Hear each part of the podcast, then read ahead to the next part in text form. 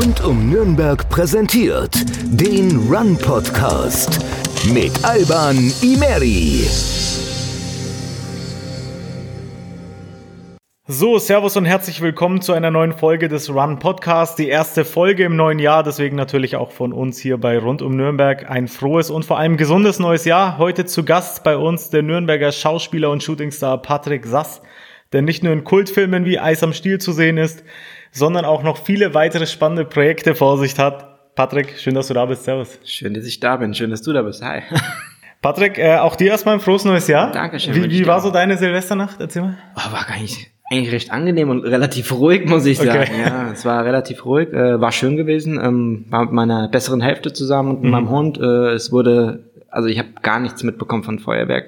Ja. Weder geballert noch sonst was. Wir waren auf dem Land gewesen und haben es fast verschlafen, haben schon Raclette gemacht und alles. Also es war wirklich das entspannteste Silvester, was ich jemals hatte. Okay. Ich fand es relativ positiv dieses Jahr, wirklich. Du hast keinen Stress gehabt und nichts und musstest nicht für 20, 30 Leute was machen. Also es war echt total relaxed. Ja, das sagen tatsächlich viele, ne? Dass das mega entspannt war und eigentlich mal schön so ein ruhiges neues Jahr zu feiern. Definitiv, auf jeden Fall. Ja.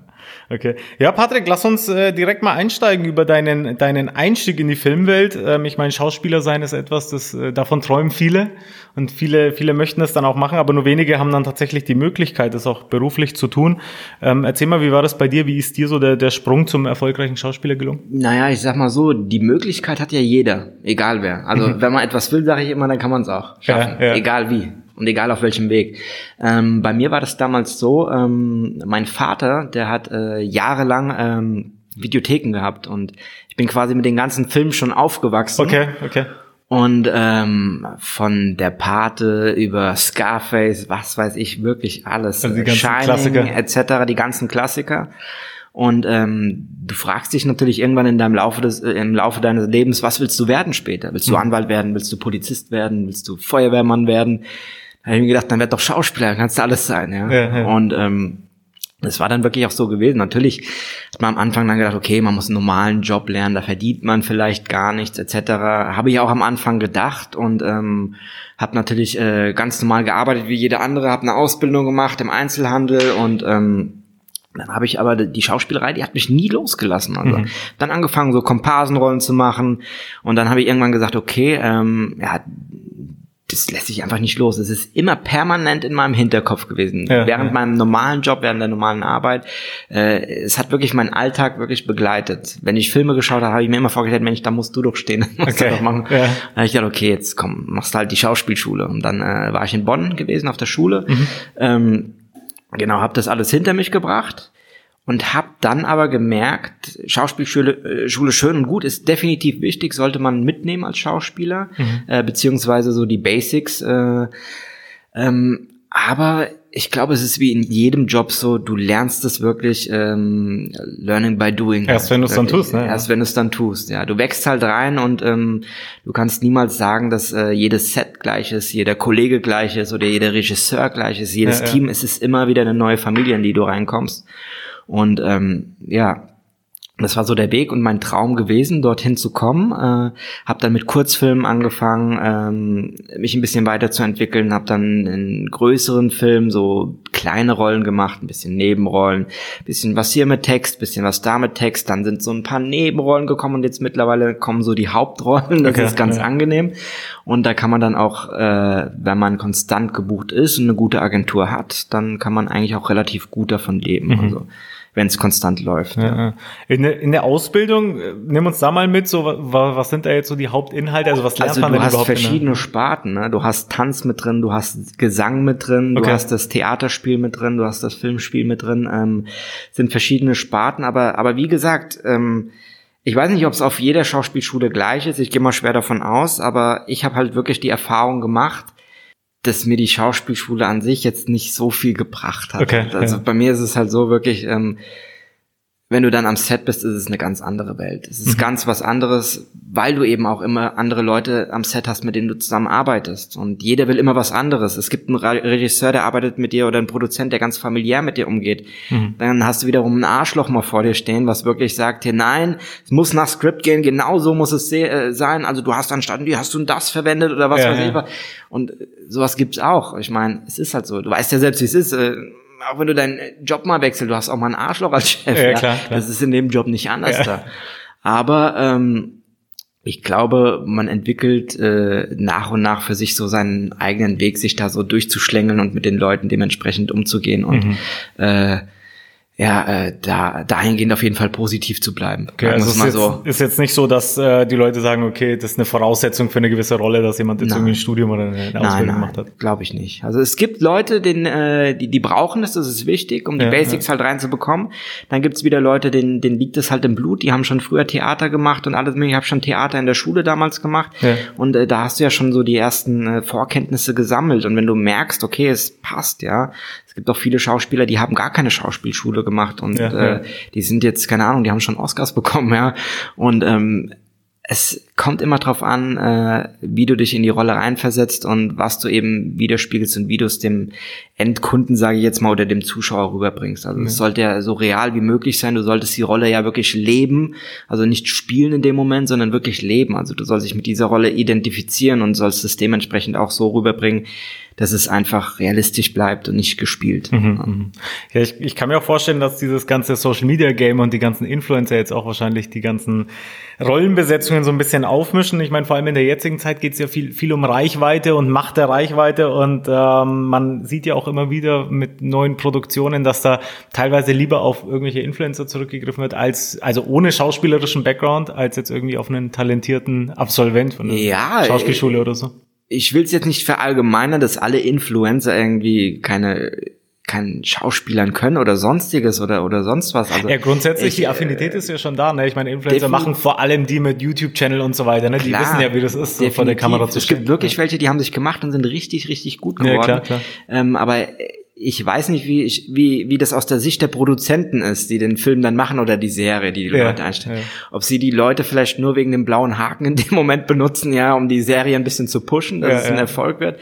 Oder ob sie tatsächlich das Talent sehen und sagen, okay, wollen wir dafür haben. Das Letztere glaube ich eher weniger, weil es ist ja so im Schauspielgeschäft, dass ein Produzent beziehungsweise das Filmteam oder der Regisseur oder die Caster auf eine Agentur zugreifen. Mhm. Und ich glaube jetzt nicht, dass die Influencer in einer Schauspielagentur drin sind. Kann ich mir jetzt nicht vorstellen. Wahrscheinlich nicht mehr. Also liegt's wohl doch am blauen Haken. Ja, es gibt ja, wie gesagt, also gerade neue US-Produktionen, Sneakerheads, weiß ich, ob du das gesehen hast, da spielt ja der King Bach mit, also auch so ein US-Influencer, macht mehr Comedy-Inhalte eigentlich. Und auch auf Join eine neue Serie, Das Internat, da sind tatsächlich nur Influencer in den Hauptrollen. Also tatsächlich kein typischer Schauspieler, sag ich jetzt mal, sondern nur noch Influencer, zum Beispiel Shani Dakota, 1,7 Millionen Follower auf TikTok. Okay. Und hat jetzt da die Hauptrolle. Nicht schlecht, okay. Also lohnt es sich doch erst Influencer zu werden und dann vielleicht. Ich wollte gerade sagen, Also siehst du da ein Problem, dass da irgendwie die Qualität von den Filmen irgendwie leidet, weil dann irgendwie. Ich sag mal so, Qualität kann man ja so oder so sehen. Es kommt drauf an, welches Genre von Film du schaust. Ja, also wenn du dir jetzt eine Serie nach der anderen durchziehst und sagst, okay, mir ist scheißegal, ich guck einfach irgendwas oder guck mir halt Hartz IV TV mittags an oder so. Dementsprechend ist dir dann scheißegal, auch wer da steht. Also ich bin jemand, ich guck gerne Filme, die qualitativ hoch sind und auch qualitativ von den Schauspielern hoch sind und auch Serien. Jetzt zum Beispiel, weil auf Join habe ich fast gar nichts geguckt, muss ich ganz ehrlich sagen. Das Einzige, was ich geschaut habe, ist Jerks, weil Jerks war ein absolutes Muss gewesen für mich. Und da habe ich Tränen geheult vor Lachen. Ja, okay. War auch mega cool, weil die ganzen Leute sich einfach selbst gespielt haben und sich selbst auf die Schippe genommen haben, Und es war halt einfach klasse gewesen. Ansonsten von den deutschen Serien her muss ich sagen, dass sich ARD, ZDF und Co. wirklich gemacht hat in den Jahren. Was die jetzt rausbringen an Eigenproduktion, das ist echt Hammer. Also ist echt kinoreif geworden, gefällt mir extrem gut. Auch die Netflix-Produktion, die Eigenproduktion Dark und Co., also auch wirklich mega klasse, also ja. Hollywood-Qualität, echt richtig gut. Es gibt aber wiederum auch Sachen, wo ich sagen muss, okay, ich bin ein Typ, ich gucke mir vorher mal einen Trailer an oder einen Teaser. Und wenn ich schon sehe, dass das Colorgrading halt scheiße ist von dem Film oder von der Serie und sorry, dann gucke ich vielleicht 4 Minuten und mach dann aus, dann sage ich einfach, nee, das gebe ich mir einfach nicht, das geht nicht. Okay. Achtest du auf die Kleinigkeiten? Dann? Es ist, als Schauspieler, glaube ich, achtest du immer auf die Kleinigkeiten oder wenn du im Filmgeschäft an sich irgendwie tätig bist. Aber mir geht's eigentlich darum, das Gesamtpaket muss stimmen. Das ist auch bei mir, wenn ich jetzt in einem Film mitspiele, meistens frage ich so immer, was nutzt denn so für eine Kamera, gerade wenn es irgendwie so, ich tue ja auch viele Projekte mitmachen. Jetzt, ich habe damals viele Studentenprojekte mitgemacht nebenbei, wo ich gesagt habe, okay, habe aber trotzdem gefragt, was habt ihr denn so für eine Kamera? Wenn ich sage, okay, benutzt eine Red und ihr macht das und das Color Grading, gut, dann mache ich mit, bin ich dabei. Ja. Weil es ist im Endeffekt so, der erste Eindruck zählt immer. Das ist leider heutzutage so, ne? Auch wenn du jemanden kennenlernst, einen Menschen oder sonst was, oder dich verliebst, ne? Es ist immer, du siehst erstmal jemanden, bevor du mit jemandem sprichst. Klar. Das ist klar. Ja, ja. Und beim Film ist es nichts anderes. Und meine Liebe geht nicht nur den Menschen über, sondern auch auf den Film. Also ich liebe halt Filme, ja. Und es ist ganz genauso, der erste Eindruck zählt bei mir ganz genauso. Das heißt, wenn ich jetzt einen Film anmache oder mir einen Trailer angucke und der Trailer ist scheiße und das Colorgrading ist Schrott, dann sage ich, sorry, dann gebe ich dem Film keine Chance, guck ich nicht. So sehe ich das halt. Ja. Und wenn du dann eben gerade einen deutschen Film hast und da hast Influencer mit drin, die vielleicht gut sind und gut spielen, dann lohnt sich's, dann guckst du das vielleicht auch. Aber wenn du von Anfang an siehst, okay, erstmal bist du vielleicht ein bisschen skeptisch, okay, es sind Influencer drin, kann aber was sein, so 50-50, guckst es dir an. Und wenn der Trailer dann scheiße ist, dann lässt es halt sein, guckst es nicht. Was würdest du sagen, was ist wichtiger, Besetzung oder Story? Besetzung. Ich würde sagen Besetzung. Story macht schon viel aus, klar. Mhm. Aber du kannst wirklich aus Scheiße auch Gold machen. Also die Story kann echt auch schlecht sein, aber wenn der Schauspieler es gut rüberbringt, Emotionen mit reinbringt und das wirklich daraus ein richtig schönes Spiel macht, ja, was richtig klasse ist, dann ist es Hammer, wirklich Bombe. Wenn du jetzt zum Beispiel, stell dir mal vor, du machst jetzt einen Tarantino-Film, ja, und hast wirklich Schrottschauspieler da. Ja. Tarantino... Du kennst ja die Tarantino-Streifen, ja? Die sind sehr, sehr langwierig, ja.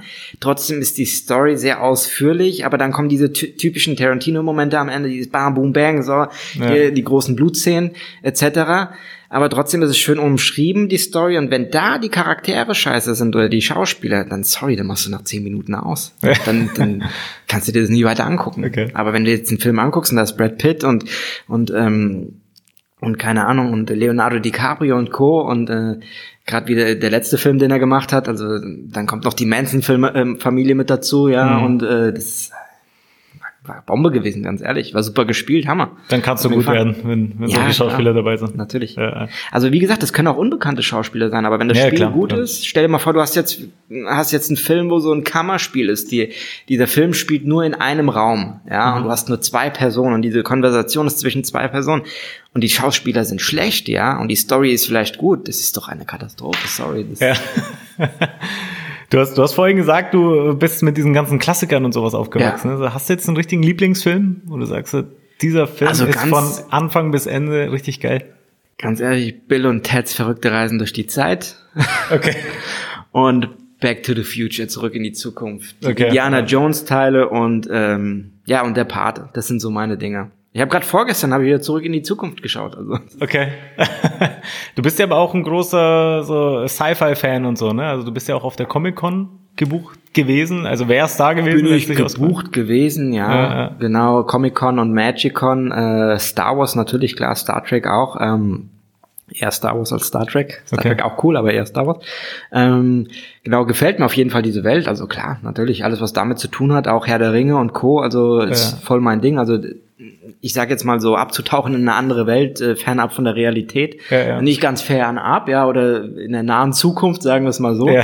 Aber wenn du dann irgendwie, keine Ahnung, so ein Auenland oder was weiß ich was hast bei diesen ganzen Filmen und hast halt eben diese Fantasy-Szene mit drin. Mhm. Ich habe jetzt mit meiner Verlobten zum Beispiel zu Weihnachten und so auch, wir haben wieder die Harry Potter-Filme geguckt und alles, weil cool. Ja. Ist halt einfach, ich find's cool. Die kann man sich auch immer geben. Ja. Weil du gerade Star Wars sagst, ich glaube, ich gehöre zu den wenigen Menschen auf diesem Planeten, die noch nie einen Star Wars Film gesehen haben. Echt? Okay, also ich hab's jetzt, nein, um Gottes Willen, nein.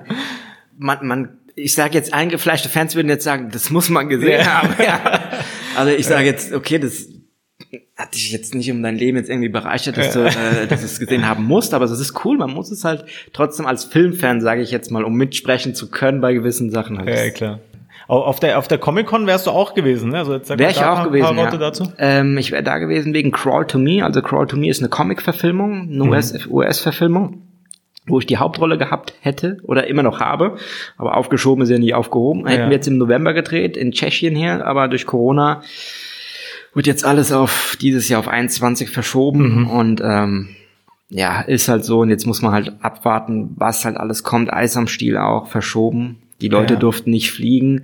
Klar. Drehgenehmigung mit 200 Leuten am Set halt ist eine absolute Katastrophe gewesen, dass irgendwie Eis am Stiel, du weißt ja, wie es ist, kannst du halt den Abstand von 1,5 Metern nicht unbedingt bei gewissen Szenen einhalten. Ja, klar. Das ist halt einfach, das muss halt durch und durch geplant sein, dass es einfach funktioniert. Und momentan ist es halt in der momentanen Situation so, wenn du wirklich, da geht's halt darum, dass du wirklich in einem Mädcheninternat spielst und hast da über 200 Leute am Set oder 200 Komparsen plus die Hauptdarsteller, die aus dem Ausland noch kommen, die kommen aus Israel hier rüber. So, die müssen dort Tests machen, hier Tests machen, eine Woche Quarantäne. Das sprengt sämtliche Kosten. Also da, ich meine, es steckt nicht wenig dahinter an Geld, ja, für den Film, aber das, es war ja auch eine Zeit lang jetzt die ganze Zeit verboten, dass sie überhaupt drüber fliegen dürfen von Israel. Ja. Dann sind die anderen noch im Risikoalter. Das kommt auch noch mit dazu. Das sind alles Dinge, die man mit einberechnen muss. Die wollten jetzt die Planung eigentlich machen, jetzt nach dem 10. Jetzt wurde sie wieder verschoben, weil der Film ja auch in Deutschland gedreht wird. Aber ich denke mal, also, dass die Planung jetzt in den nächsten 2 bis 3 Wochen dann durch ist. Also im Sommer dieses Jahr werden wir definitiv drehen. Also das ist sicher. Das ist halt nur noch nicht sicher wann. Ne? Okay. Ja, Eis am Stiel ist ja so ein Kultfilm aus 70er, 80er. Genau, richtig. Wird ja vielleicht dem einen oder anderen da draußen auch nichts sagen, der Film. Ne? Also vielleicht. Naja, gut, ist halt ein Kultfilm. Die meisten Leute haben den Film halt nicht wegen der Story geguckt, das ist klar. Okay. Weil man hat auch gesagt, so, es wäre ein Softporno mit Story gewesen, aber es war schon Story dahinter gewesen, aber es war schon viel nackte Haut auch zu sehen. Ja. Die Neuverfilmung jetzt, beziehungsweise Neuverfilmung ist es ja nicht, will ich gar nicht sagen, es ist der 9. Teil, also es ist eine Fortsetzung, weil die 3 Alten aus den alten Filmen, die sind ja auch mit dabei, die spielen ja unsere Eltern, wir sind die Kinder von denen. Okay. Ja. Und es ist quasi eine Fortsetzung, die in der heutigen Zeit spielt. Ja, da geht's weiter, aber es ist dieses Mal so gemacht, dass schon nackte Haut zu sehen ist, ja, aber nicht zu extrem, also der Film hat schon eine Story. Schon FSK 16, 18? Na, zwischen 12 und 16 schon, ich denk mal 12 auf jeden Fall. Okay. Ist ein cooles Drehbuch, ist eine coole Story, es steckt wirklich eine gute Geschichte dahinter. Ja. Und es wird witzig werden, wenn es dann endlich mal soweit ist. Ja. Wie kommt sowas jetzt zustande? Also wer kommt dann auf dich zu oder auf deinen Manager zu? Also wie kommt es jetzt dazu, dass du da mitspielst? Eis am Stiel war eigentlich so eine Zufallsgeschichte gewesen. Also es passiert ja nie was ohne Grund, sage ich immer. Ne? Ja. Es war damals so gewesen, ich musste nach Berlin, weil ich einen Termin hatte. Der Zachi, also der Dicke damals von Eis am Stiel, ist ein guter Freund von mir. Okay. Und der war zufällig auch in Berlin. Hat gesagt, wenn du da bist, wie sieht's aus? Kommst du vorbei, lass uns was essen und trinken. Ich so, ja, klar, können wir machen. Und dann so einen Gedanken geschwellt. So. Und dann hat er gesagt, Eis am Stiel, hast du nicht Bock? Und so. Ich so, ja, doch. Ja, wir sind jetzt schon ein bisschen am Schreiben und so. Und ja, also ich bin dabei, warum nicht? Ne? Und das ist eigentlich nicht nein. Und ich hab's ja selbst früher geschaut, ne? Ich glaube auf RTL 2 und dann irgendwie auf Kabel 1, ne? Läuft irgendwie jedes Jahr, lief jetzt letztes Jahr auch, da gab's so einen ganzen Marathon von den ganzen Teilen. Und da habe ich gesagt, klar, bin ich mit dabei, habe das soweit dann alles geklärt und habe gesagt, okay, wie sieht's aus, also wie sieht's mit der Gage aus, wie groß ist die Rolle etc. Und dann schon Hauptrolle und alles und hin und her. Und dann habe ich gesagt, okay, habe mir alles durchgelesen, habe ich gesagt, hier bin ich dabei, auf jeden Fall. Ja, du spielst ja auch eine gute Rolle mal wieder, weil du hast ja auch selber gesagt, so ist es ja auch mal schön, mal wieder was Positives zu spielen, sonst bist du ja immer so der Böse in jedem Film. Ne? Ich spiele immer den Bösen, wirklich, ja, ist so. Ich weiß auch nicht warum. Also ich bin gar nicht so ein Arschloch privat, ja. Aber es ist halt so, ich weiß nicht, müssen wir mal schauen. Gut, ich habe jetzt noch einen Langspielfilm den Monat, wo wir anfangen zu drehen, aber da kommen wir bestimmt gleich zu. Ja. Gut, da spiele ich eigentlich auch wieder ein Arschloch, aber egal. Da spiele ich wirklich mal einen Guten. habe ich auch Freude dran, muss ich ganz ehrlich sagen, weil jeder in meinem Umfeld sagt die ganze Zeit zu mir, Mensch, ich würde dich ja so gern mal in einem Liebesfilm sehen oder sonst was. Na, ich dachte, okay, ja. Kriegen wir hin, Eis am Stiel halt, ne? Ja. Ist ja eine Love Story mit dabei, also von daher, fast schon ein bisschen zu viel Lauf, oder? Naja, zu viel würde ich nicht sagen. Ich bin natürlich trotzdem der Typ, der in erster Linie nicht auf die große Liebe aus ist, aber ja. Dann macht's natürlich wie in allen guten Filmen doch Klick und er kann nicht anders und ja, du hast das gerade angesprochen, ne? Das wäre auch gleich der nächste Punkt gewesen. Du spielst ja jetzt in einem neuen Film mit und da ist deine Rolle dann nicht mehr ganz so positiv. Vielleicht sagst du mal kurz dazu. Ja, nicht ganz so positiv. Also Closed Door heißt der Film. Den drehen wir jetzt ab Mitte 20, ich glaube 22., 23. an der holländischen Grenze. Mhm. Ist ein Langspielfilm. Da geht's darum, dass verschiedene Charaktere, also 10 verschiedene Personen, in einem Kino sind, also machen ganz normal unabhängig voneinander einen Kinobesuch und wollen dann rausgehen, jemand will auf Toilette und dann steht die Tür auf einmal unter Strom und die kommen aus diesem Saal nicht mehr raus. Der Handyempfang ist weg und auf einmal geht die Leinwand à la Saw-Stil auf. Ja, da ist ein maskierter Herr und macht Spiele mit den Leuten und gibt den Leuten einen gewissen Zeitraum, stellt eine Eieruhr sozusagen. Einer von euch, muss quasi draufgehen, ihr entscheidet wer. Und dann muss jeder entscheiden, wer von denen draufgeht. Und ich bin eben so ein Anführer von so einer Gruppe von so 3 Raudis, würde ich jetzt mal sagen. Ne? Mhm. Schon auch eine Hauptrolle in dem Film und jeder Charakter in dem Film hat eine verschiedene für sich, spezielle Eigenschaft, würde ich jetzt mal sagen. Ich will nicht zu viel verraten. Ja, klar. Aber es ist ein ständiges Auf und Ab in dem Film und ich freue mich wirklich tierisch drauf, weil es sind echt auch viele Drehtage. Ich drehe bis Mitte Februar und freue ich mich mega drauf. Also wird echt klasse werden. Und es ist auch Corona-bedingt wirklich richtig genial gemacht am Set dieses Mal. Die haben es so gemacht, die haben etliche Corona-Tests vor Ort, die haben einen Arzt vor Ort und die ganze Filmcrew, wir drehen ja an der holländischen Grenze, die haben quasi ein Hotel gemietet. Also die haben auch ein Hotel gemietet, aber ohne Hotelangestellte. Das heißt, die Crew ist komplett da drin, die wird jeden Tag getestet mit Tests. Ja. Wir haben vorher natürlich die wie nennt sich das, die Quarantäne natürlich eine Woche, ne? Dann wird getestet beim normalen Arzt, so, dann kann man reingehen ins Hotel und von da aus wirst du dann vom Fahrer, der auch getestet wird, abgeholt, zum Set gefahren. Das Ganze spielt sich in einem Raum, in einem Kinosaal ab und das Kino ist auch zu, da ist niemand. Das heißt, du hast gar nicht die Möglichkeit, dich anzustecken. Trotzdem natürlich 2- bis 3-mal am Tag werden Tests gemacht und die Corona Regeln dann komplett eingehalten. Ja, klar, klar. Wie bereitest du dich jetzt generell auf so eine Rolle vor? Also vor allem, wenn du dich jetzt irgendwie charakterlich so ein bisschen verstellen musst, weil eigentlich bist du ja doch ein Lieber und dann spielst du dann so einen Rowdy? Ist eigentlich, jeder macht das ja für sich anders, sage ich jetzt mal. Bei mir ist das so, ich nehme erstmal diese Persönlichkeit, die ich spielen soll. Und dann nehme ich mir diese Persönlichkeit und setze die auseinander. Das heißt, ich nehme nicht nur diese Persönlichkeit, die gerade diese Rolle spielt, beziehungsweise so wie es im Skript oder im Drehbuch steht, sondern ich stelle mir die Person als Ganzes vor. Was hat die Person für eine Kindheit gehabt? Wie ist die Person aufgewachsen? Okay. Dementsprechend kann ich dann rauskristallisieren, was diese Person auch für eine Psyche hat. Ja? Also übers Drehbuch hinaus. Genau. Und so stelle ich mich eigentlich drauf ein. Dann weiß ich, was es für eine Persönlichkeit hat. Ist es durch die Kindheit, durch eine schlechte oder gute Kindheit, ein relativ trauriger, verschlossener oder aggressiver Mensch, was weiß ich. Und kreiere mir so eine eigene Persönlichkeit, trainiere das immer wieder vom Spiegel, wenn ich sage, okay, das ist, sagen wir jetzt mal, Mr. XY Johnny oder so, das ist Johnny, das ist jetzt Johnny, perfekt, so will ich den Johnny haben und dann tue ich nochmal die verschiedenen Höhen und Tiefen darauf eingehen, also wie ist Johnny, wenn er traurig ist, wie ist Johnny, wenn er aggressiv ist, wie ist Johnny, wenn er witzig drauf ist oder sonst was und wenn ich mir die Mischung komplett wirklich in mich rein geprügelt habe, dann kommt die zweite Phase am Set. Am Set mache ich das dann meistens so, dass wir uns wirklich mit dem Rollennamen, nicht mit Patrick in dem Fall ansprechen, sondern als Johnny halt quasi ansprechen lassen. Also so mache ich es zumindest, das macht nicht jeder so, aber ich mache das so, ich versuche dann halt einfach diese Rolle durchgehend zu leben und auch in den Pausen versuche ich mich so zu verhalten wie dieser Johnny halt. Okay, ne? Krass. Ja. Und für den ganzen Drehzeitraum und und ich glaube, das ist ganz cool, so bleibst du auch durchgehend in der Rolle drin. Ja, auf jeden Fall. Und tu auch viel mit mir selbst reden. Hat sich zwar total irgendwie psychisch krank an, aber okay.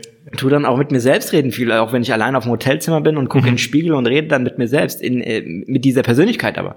Ja, und irgendwie funktioniert's dann. Was würdest du sagen, wie lange brauchst du, um so richtig in der Rolle einzutauchen? Es kommt drauf. So hundertprozentig der Johnny und nicht mehr der Patrick bist?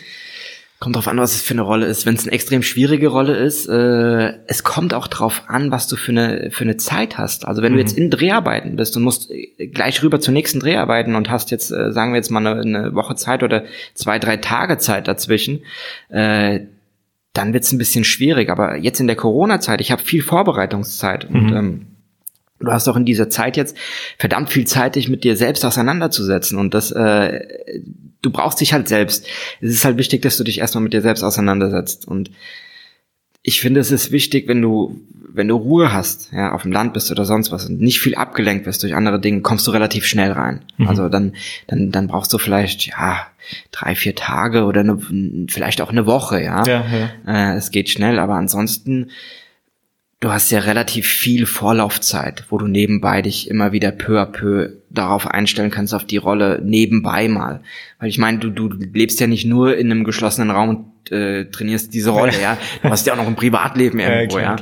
Aber wenn du eben jetzt nicht so viel zu tun hast, wie in dieser Pandemie jetzt momentan, da kannst du auch sagen, okay, du hast zwar dein Privatleben, aber du hast jetzt außerhalb nichts zu tun, du gehst keine Freunde besuchen oder sonst was, du hast keine großen Verpflichtungen, das heißt, du nimmst jetzt wirklich die Zeit und tust dich mal 6 Stunden am Tag damit auseinandersetzen und nur mit dieser Rolle, mit dieser Persönlichkeit, und da kommst du eigentlich auch ganz gut rein. Ja. Da geht es auch relativ flott. Ja.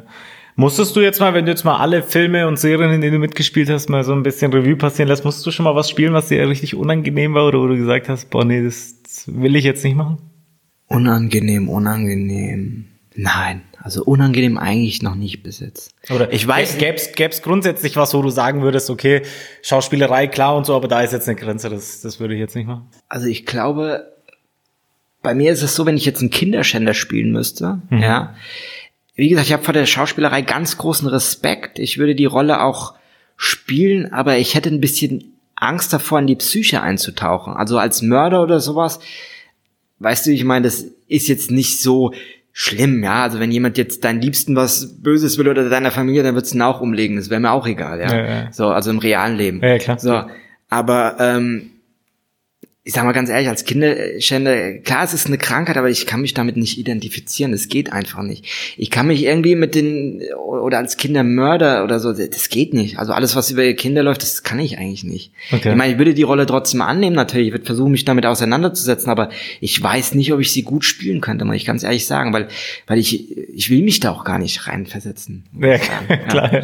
Und das ist so ein Punkt, das ist, glaube ich, das geht so über die Grauzone hinweg, wo ich sagen muss, so, das ist, nee, also das glaubst du, dass solche Dinge auch irgendwie am Image haften bleiben? Sodass die Leute dann irgendwie Schwierigkeiten haben, so wenn sie sehen, okay, du spielst jetzt vielleicht mal einen Vergewaltiger oder Kinderschänder irgendwo, dass sie dann Patrick sehen und dann bleibt es dir. Also ich würde mal so sagen, wenn es deine erste Rolle ist und du durch diese Rolle bekannt wirst und konstant in einer Serie spielst, wie GZSZ oder sonst was, und spielst eben diesen Kinderschänder durchgehend, klar, dann bleibt das an die Haft. Na, da ist anstatt Dr. Joe Gerner, ist ja das ist doch der Kinderschänder. Oder wie Harry Potter, weil du es vorhin angesprochen hast. Ja, ne? Also Daniel Radcliffe ist ja Harry Potter. So, das ja, egal, auch in anderen Filmen ist er irgendwie Harry Potter. Egal, welchen Film ich mit ihm jetzt gesehen habe. Ja. Egal.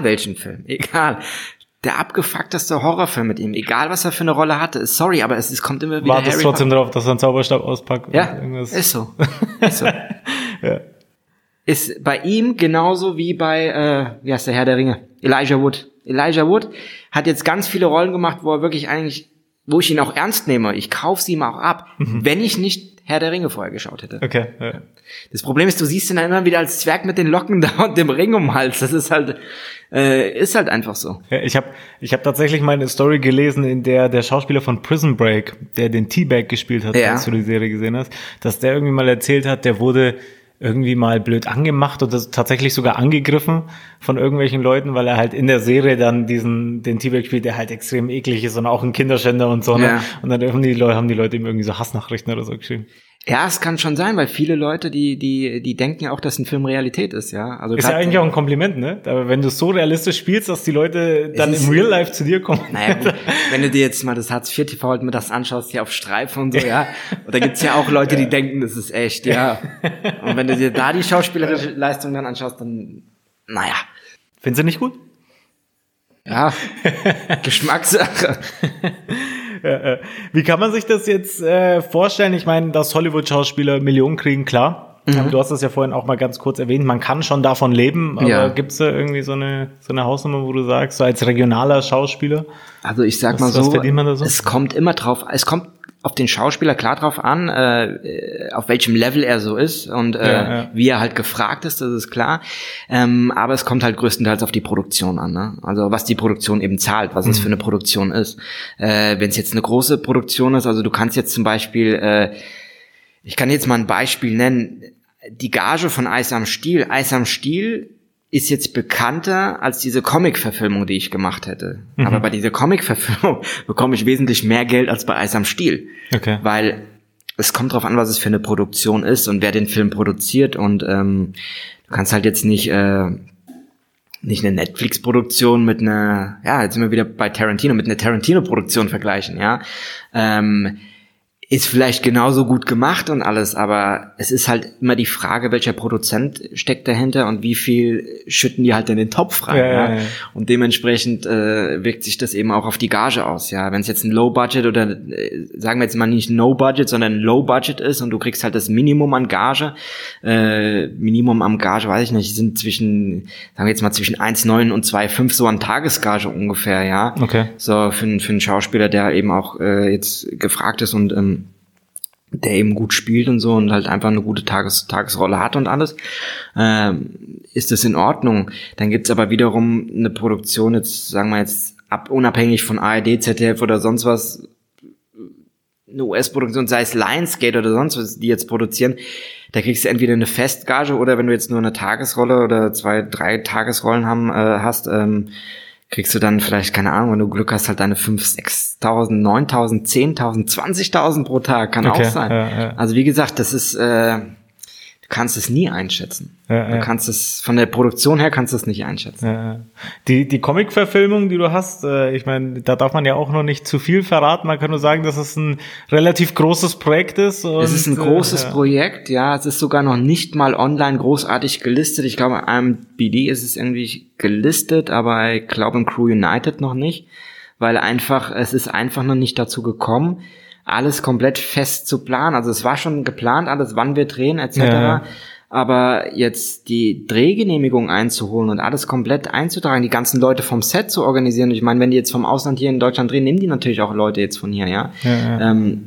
Sei es Maske, sei es die Assis, die am Set sind oder sonst wer, ja, die werden halt natürlich von hier genommen, weil es für die USA sei jetzt auch wesentlich günstiger ist, ja, klar. Anstatt die Leute von drüben mit rüber zu nehmen. Es sei denn, du hast halt eine Produktionsfirma, die halt ein eingefleischtes Team ist, die immer nur ihre Leute nehmen, ja. Mhm. Aber das Projekt, das läuft auch über Investoren, sage ich jetzt mal. Und die haben halt, wie gesagt, nicht wenig reingepulvert an Geld, aber die wollten ihr Team schon vor Ort hier zusammenstellen. Deswegen nur der Regisseur und der Produzent an sich und die restlichen Schauspieler eben rüberfliegen, aber nicht jetzt ein Team von 30 Leuten rüberfliegt, ja. Okay. Wann geht's da weiter? Also die haben eigentlich auch Sommer angesetzt gehabt. Eigentlich hatten wir gesagt im Winter. Es sollte im November gedreht werden, weil es eben auch im Winter spielt. Es soll kalt draußen sein. So, jetzt haben sie gesagt, okay, tun wir das vielleicht im Studio machen, dass wir es im Sommer drehen. Jetzt ist natürlich die Frage, wie es mit Corona weitergeht, ja. Und dadurch, dass Eis am Stiel jetzt auch auf den Sommer wieder verschoben wurde, dadurch denke ich oder gehe mal schwer davon aus, dass Eis am Stiel im Sommer gedreht wird und der andere dann wirklich auch im Winter, so Anfang November. Okay. Gehe ich jetzt einfach mal von aus.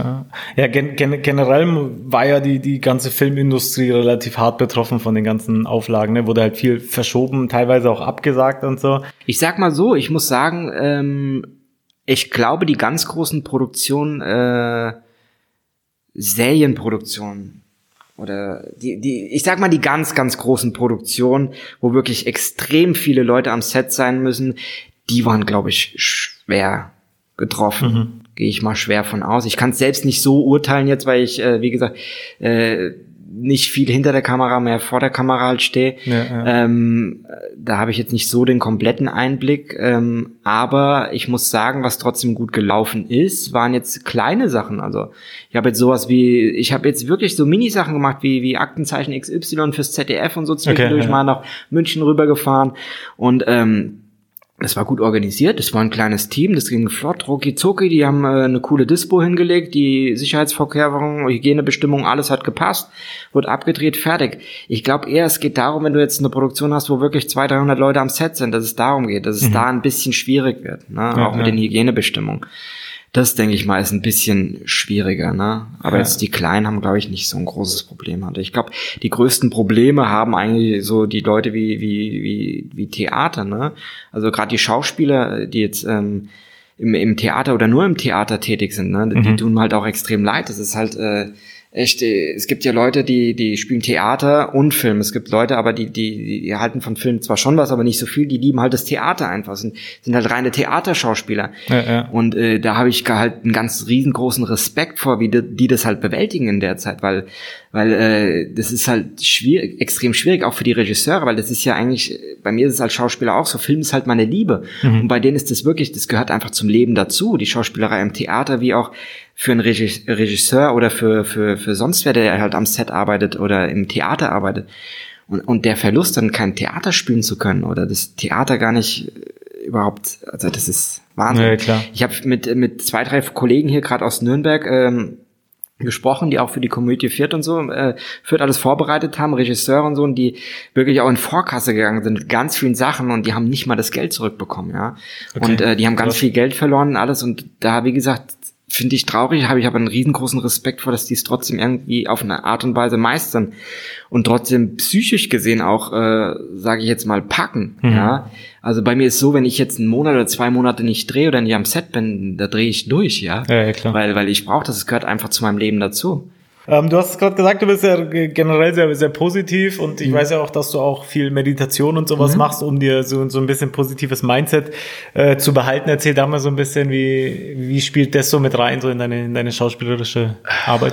Extrem, das spielt nicht nur in meine schauspielerische Arbeit oder in die schauspielerische Weise mit rein, sondern in mein ganzes Leben. Also das ist ja für mich Alltag eigentlich. Also ich stehe morgens schon positiv auf, gehe abends positiv zu Bett, weil weißt ja, wie es ist. Also der Mensch ist sehr, sehr, sehr abhängig von seinem Unterbewusstsein, ja.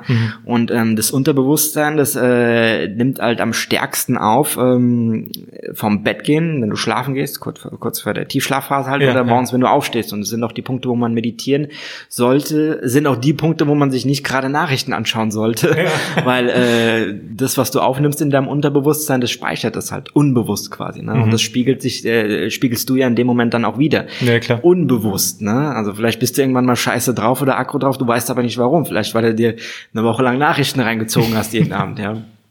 Aber nee, bei mir ist es so, ich sag immer, es passiert nichts ohne Grund, egal was ist. Ich sehe auch nichts negativ. Wie gesagt, es sind ein paar Dinge, die mich aufregen, auch in der Pandemie, in der Zeit jetzt mit Corona, was die Bestimmung halt angeht, gerade was Gastronomie und so jetzt anging. Aber an sich bin ich niemand, der jetzt irgendwas verflucht oder jemanden hasst oder sonst was. Also ich sag immer, leben und leben lassen. Man sollte immer aus jeder Situation das Positivste rausholen. Und jede Situation, es passiert nichts ohne Grund, egal was ist. Ja. Ich gebe immer mal meine Frau zum Beispiel ein gutes Beispiel. Wenn mal doch mal ein doofer Tages oder irgendwas ist, dann sage ich, gebe ich immer das Fahrradbeispiel. Okay. Ja, das Fahrradbeispiel, das habe ich mir halt ausgedacht. Das ist halt, stell dir vor jetzt, du fährst mit dem Fahrrad, ja, und fährst über den Ast und stürzt, ja. Da wird jetzt jeder sagen, oh scheiße, fuck, der Ast und hin und her, ja. Ich sage aber immer, für was war der Ast gut gewesen, ja. Stell dir vor, der Ast wäre jetzt nicht da gewesen, du wärst weitergefahren und vorne hätte dich jetzt ein LKW erwischt und du wärst tot gewesen. Okay. Also wärst du doch eigentlich happy, dass der Ast jetzt da war, weißt du? Okay. So sehe ich das. Und kleiner Perspektivenwechsel. Ja, ich versuche dann, so sehe ich aber das ganze Leben eigentlich. Ich tue dir immer die Perspektive wechseln und versuche das Positive zu sehen. Ja. Und für mich ist jeder Tag ein Geschenk. Ich stehe schon morgens positiv auf und nehme da auch ein Beispiel an Einstein zum Beispiel. Einstein hat sich 100 Mal am Tag bedankt und halt mir da immer vor Augen, es gibt ja die Leute, die morgens aufstehen und sagen, oh, scheiße Arbeit, so kein Bock und oh, die fressen jetzt Wiedersehen und alles.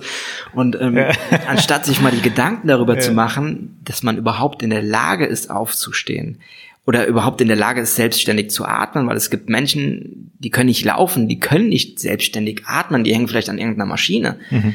Aber dann so undankbar zu sein und zu sagen, oh, kein Bock heute und so, wenn man sich dessen mal bewusst wird und sich permanent darüber Gedanken macht, dann sieht man, glaube ich, das Leben auch ein bisschen anders und ist auch über Kleinigkeiten viel, viel dankbarer. Ja. Und deswegen versuche ich immer aus allen Dingen, um auf den Punkt zu kommen und nicht zu viel darüber zu labern, einfach nur das Beste aus allem zu machen und auch das Beste aus den Dingen zu machen, die in meinem Umfeld sind und und das Beste aus meinem Leben einfach zu machen und etwas zu hinterlassen und einfach so viel Gutes zu tun und so viel wie es mir halt nur möglich ist, und einfach dankbar zu sein jeden Tag. Dankbar dafür, dass ich jetzt hier sitzen darf bei dir zum Beispiel, Das, danke. Ja, schön, dass du da bist, gerne.